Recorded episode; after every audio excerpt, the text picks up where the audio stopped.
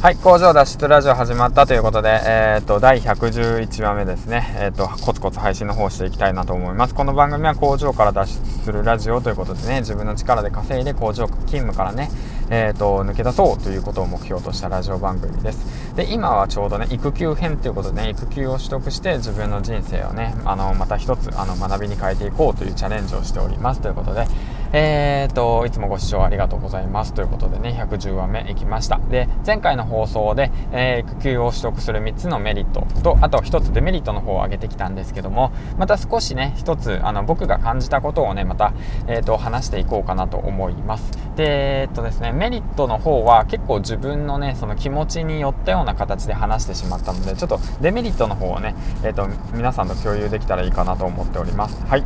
というわけなんですけども、まあ、デメリットは、まあ、そうですね、やはりその皆さんが思っている通り給料の方が減るという形ですね。67%に減りますね半年間は。で残りのその以降も取ろうと思ったらまあ最大でね1歳になるまで取れるんですけども。でお父さんとねお母さん両方取るってなったらまあお互いが6ヶ月6ヶ月でね1年2ヶ月間は、えー、と67%でいけるんですけども半年以降は50%になるっていう形でね、えー、と給料が下がってしまうってことが一つのメリットですね、うん、であとはあの職場の方と一緒にね話していてやはりそのボーナスのね評価が下がってしまうっていうのもね大きなメリットデメリットデメリットの一つなのかなと思っております。はい。ということでねまあ今日言われたことがそうですね。その感じで評価が下がるぞと言われたんですけどもうん。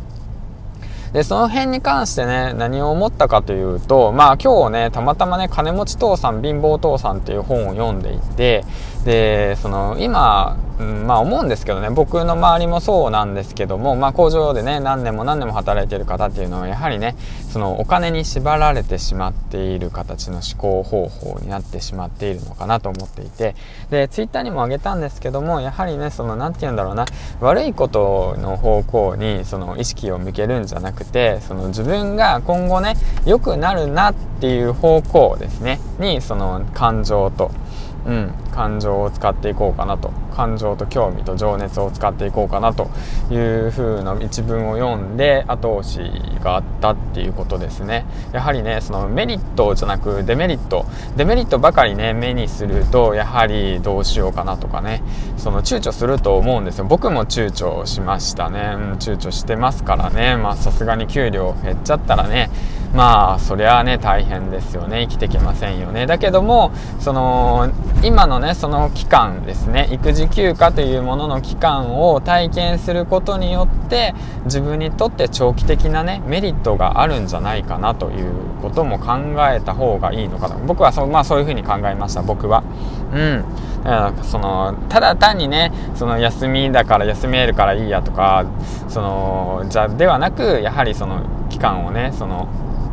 使って自分の人生の学びに変えていく方が今後のねその人生が豊かになるんじゃないのかなっていうふうに、まあ、直感っていうか、まあ、そういう感覚で思ったんでそのメリットっていうかデメリットをねばかり意識しがちですけど、まあ、やはりそのデメリットを乗り越えてその先にあるメリット大きなメリットをね、えーと、目の前にあるその人参をね 書いてあったんですけどね。あの目の前にあるそのものを常に意識するんじゃなくて目の前よりもっともっともっと遠くにあるものを意識してやっていった方がいいのかなと最近思っていて、うん、だからねその育児休暇に関するデメリット、まあ、ありますけどね戻ってきた時にお前の仕事がねえぞとかって言われたことを言われましたけど別に。戻ったきた戻った時に考えればいいじゃないかとその辺はね。うんうん戻ってきた時に仕事ないぞと言われたところで、うん、ああ、そうですかとしか言いようがないんですよね、正直な話。うん、だから別にその件に関してそんなね、うん、まあ確かに不安ですけどね、